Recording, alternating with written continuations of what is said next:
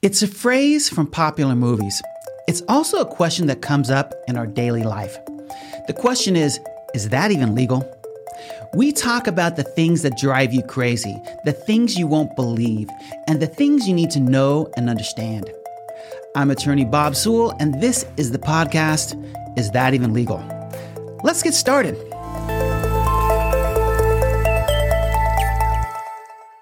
On the podcast here today, we have Russ Richelsoph. He is a partner at the law firm of Davis Miles McGuire Gardner, and he focuses his practice on criminal law. We also have Doug Gardner. He is a family law specialist and a partner at the law firm of Davis Miles McGuire Gardner. Gentlemen, welcome to the show. Nice to be here, Bob. Glad to be here. So I want to tell you a story. There was a couple, they were happily married, and they decided that they would record themselves in an act of intimacy. And they did. And later, the marriage turned south. And every time in the divorce proceeding that he wanted something, he wanted a concession. As a negotiation technique, he would say, if you don't do X, if you don't give me that child support reduction or the parenting time or whatever it may be, I will release that recording onto the internet. And that's how it went for months and months, if not a couple of years. And she would say, Don't do that, don't do that, please don't do that. That'd be very embarrassing. And he would say, Yes, I'm going to do that. And then when he would get what he wanted or when he was happy, he would say, You know, I deleted that. I, I really don't have that recording. Everything's going to be fine. And she would then have it come up again. No, he'd say, No, I really didn't delete it. I was just trying to make you feel good. So, Russ, is that even legal? No, Bob, that is not legal. Okay, tell me what what's illegal about that. So, um, threatening the, the mere act of threatening to release the video um, is a crime in Arizona. Um, if he actually releases the video, that's an even more serious crime. Um, it goes from being a misdemeanor to a felony. Um, depending on what he's asking for, too, though, um, threatening to release the video unless she gives him something um, could be also the crime of extortion, which is a class four felony in Arizona. So we're talking about um, felony offenses that are being potentially committed here um, by threatening to disclose this video unless he receives something in exchange. Well, okay, so let me push back on that. And I know that seems obvious right now, but this was something done willingly. There was no there was no pressure to do it. It's something that was done willingly. And what's the problem then, right? So the the law acknowledges whether it's um, whether it's wise or not. The law acknowledges that um, people make these videos, you know, and w- maybe we don't always think things through clearly when we're in the heat of passion and we decide to make one of these Right. videos. Um, but the law acknowledges, hey, people make these videos. What can we do to protect people from having these videos used against them in a way that is either intended to, um, you know, embarrass, harass them, harm them, threaten them, coerce them, um, or you know, extort them, essentially. And so Arizona actually has a law. Um, it's it's we refer to it as revenge porn law, but it doesn't actually say in the statute revenge porn. But um, it's for the unlawful disclosure of images depicting state of nudities or specific sexual activities. It's a, got a really rousing title. Um, but that is essentially Arizona's uh, revenge porn statute, and it prohibits even if the video is was made with consent. You know, everybody said, "Hey, let's make a video." Yeah, that sounds like a great idea. Um, later, it prohibits the parties from using that video to try to embarrass, harass, coerce, threaten the other person. So consent being judged based on the time of release, not the time of recording initially. Well, it actually, if if the video is made without consent, so say, um, say a person hides a camera in their bedroom and then records themselves having an act of intimacy, that is in and of itself a whole other crime. That's another felony called surreptitious viewing, and um, that's a class five felony on top of the other crimes that are being committed. So if you want somebody to release something pornographic of you, you have to have consent when you record it and when they release it. Yes. Not that anybody would want that, but What so about what about the family law setting, Doug? I mean, what could the family law courts do in this situation? Well, just just like in your story, uh, I mean, this does come up often enough in family law settings because that's usually when you know the, the, when people are getting along happily, nobody's threatening to release the tapes, and the tapes are just kept within the uh, the marriage or in the, in the relationship. So this does come up now. Uh, thank goodness there's criminal laws against it because the family law court really doesn't want to be involved in this. They will if necessary.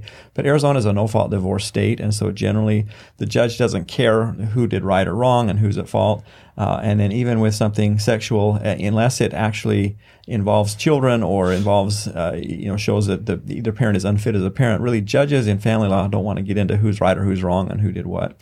Uh, so now it still is against the law. Uh, in every divorce case, there's a preliminary injunction that includes something that, uh, you know, paraphrasing says, "Do not harass." You know, thou shalt not harass the other person. Uh, and so, uh, doing this or threatening it, it would get you in trouble with the divorce judge. But the divorce judge is busy and has other things to focus on. Now, should you do it? Absolutely not. Not just the criminal issues, but if this does get in front of the judge, you know, this is a judge that you want on your side. This is a judge that you want to make favorable decisions to you monetarily and for the children, uh, and and ticking the judge off uh, based on something ridiculous that you've done is generally not advisable and not a good idea ahead of time. Well, you know, I'm a little uncomfortable with that because shouldn't the family law courts do more? Because this is potentially damaging to the children of the relationship. This is damaging to the individuals in the relationship. Um, you know, shouldn't they do more?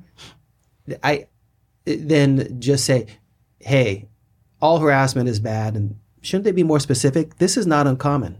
Well, there's criminal laws to deal with it, and so that's why they don't necessarily need to get into it.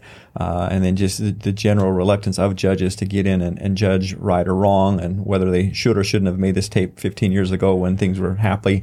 Uh, you know, judges in, in family law really just don't want to get into ethics and morals and who's right and who's wrong. Uh, and, and so because of that, we just don't see judges touching this issue very much in family law. So again, thank goodness there's criminal laws against it because that's that's where the teeth are. That's where the real threats come in. Russ, I mean, let's talk about those criminal laws because this hasn't always been the case. Because I remember 15 years ago, there was no revenge porn criminal laws, was there? No, so these these this Arizona law, and there was kind of a nationwide push for these types of laws.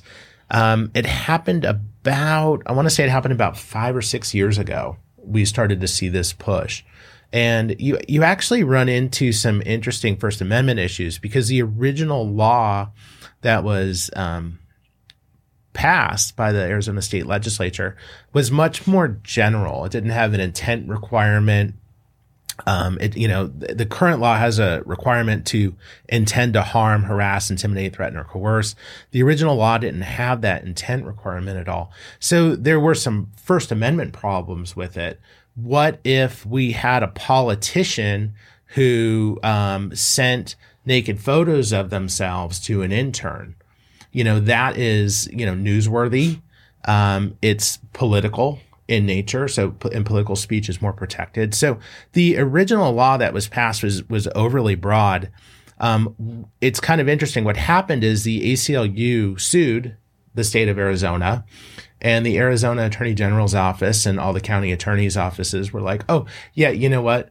We know this statute is unconstitutional, and we're not going to intend to enforce it."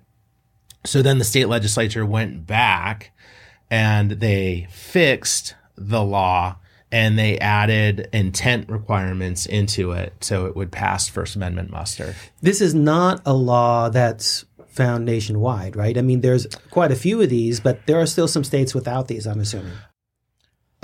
I can't say like which states do or don't have revenge porn statutes, but I can say that when Arizona was, you know, coming up with its first revenge porn statute and then its later its second revenge porn statute, um, there was a nationwide push to for the states to implement revenge porn statutes. And there was kind of what I was seeing because I was looking at it at the time is that there were two basic schools of thought with regards to the statute. One was to have a statute with an intent requirement. The other was to have a statute without an intent requirement. And my position at that time was that the statute without an intent requirement wouldn't pass First Amendment muster. And sure enough, um, the Attorney General's office, the county attorneys, and the ACLU all agreed with me. Yeah. and they, they fixed it, right? They did. They fixed it. And now Arizona has a statute that has a specific intent requirement. You know, I remember 10, 15 years ago, people were coming into the office and there was a rash of this. And they'd come in, they'd say, you know, first of all, no attorney was willing to talk to them. And they're typically female, right? And they would say, I did these pictures with my boyfriend or husband or significant other, and now he has released them or he is about to release them. And there wasn't a lot of remedies. I mean, we could go to the tort, you know, there's always a tort of uh, invasion of privacy. You could, you know, public disclosure of private facts. But all these things are to address the problem after the humiliation. So, you know, intentional infliction of emotional distress, all these things, they, they presuppose it's already happened. And there was nothing really to try to stop or deter this behavior. And so the, they would say, okay, so what can I do? Well, after you spend thousands of dollars with me and thousands of dollars on your therapist, then we might be able to get a remedy in the form of a judgment once you go through this humiliating exercise in front of the courts and you disclose these pictures to the jury. And then you can get a damages award from a jury that may or may not be sympathetic because you were a willing participant at the time. Well th- that wasn't a very satisfactory answer it it was tough you know getting any relief under civil law um, usually requires an expenditure of money. And so you have a situation where people who can afford to pursue, you know, civil justice can pay for it. And then the people who can't afford it don't get it. Um, you know, an attorney is not going to be willing to pursue a case, you know, in civil court, especially if you know, the damages may not add up to what the attorney's fees would be. So, you know, a common conversation at that time between a civil attorney and a person whose, you know, videos have been released online would be, look, we here's what we can do, but it's going to cost tens of thousands of dollars, for, for, and you may never recover that money. For fifty thousand, we may be able to get you ten thousand dollars of that back. Yeah, this, it's yeah. just a nightmare, right? Yeah what about the the family law courts? I'm I'm dissatisfied with the, with what you're telling me. Not not because you're wrong, but I'm because I'm, I'm dissatisfied. I'm trying, Bob. I'm trying. I know. I'm dissatisfied because why can't they get the family law courts to issue an injunction, delete and destroy those videos? You potentially could. That, that that's a potential remedy. And you know, the, the, videos are an asset. I mean, everything that was acquired or, or created during the marriage is community property, and so it needs to be divided. And so the, the division of that could be an agreement to delete it. The, the problem is if it's something electronic, uh, you know, how do you prove it was deleted? You might delete that one thumb drive, but there might be a hundred other copies. So uh, the parties can't agree, or you can go to court and have a specific order that something be destroyed or given to one person, or uh, that not to be released except for on certain conditions. Um, the enforcement of that, though, is always difficult. I mean, you know, somebody's ordered to delete it. How do you know for sure that it's has been deleted?